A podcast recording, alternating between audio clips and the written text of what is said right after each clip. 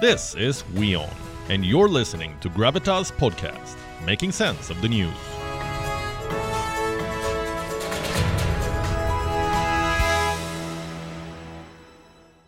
Moving on for now, laughing gas is not a laughing matter anymore. You might have known this gas as a painkiller, and some may have even used it during a dental surgery. But what you might not be knowing is that laughing gas is often abused.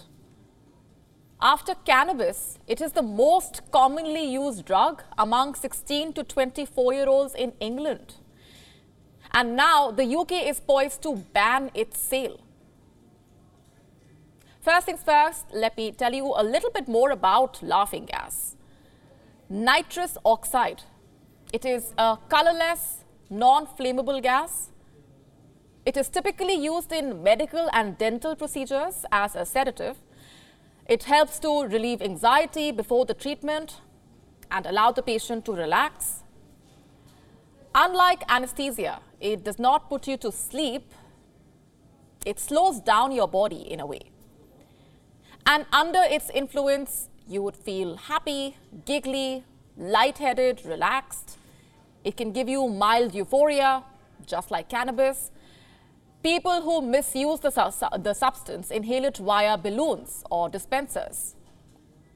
Like all other drugs, laughing gas can have damaging side effects, and its heavy regular use can lead to dizziness, weakness in the legs, and impaired memory. In fact, inhaling the gas directly from a, from a large canister can be fatal. You see, the gas is under a very high pressure in such canisters. And when it comes out, it is extremely cold. This can damage the throat and the lungs, halt breathing, and slow the heart to a dangerous level. But despite the dangers, laughing gas is being abused by a majority of youngsters. According to the crime survey for England and Wales, about 230,000 of 16 to 24 year olds reported using nitrous oxide. Seeing that, the British Compressed Gases Association wrote to the UK Home Secretary, Suella Braverman. the law currently restricts reckless supply of laughing gas, but the organization has appealed for a ban on all direct consumer sales. Earlier this month, the UK Prime Minister Rishi Sunak addressed the issue in a speech about antisocial behavior. He spoke about the blight of discarded nitrous oxide canisters which were found in children's playgrounds. The UK government is now considering putting a ban on the sale and use of laughing gas in England and Wales. And this means people found with nitrous oxide gas in public can be prosecuted. The proposed ban is part of a drive to tackle antisocial behavior, which is set to be published in April.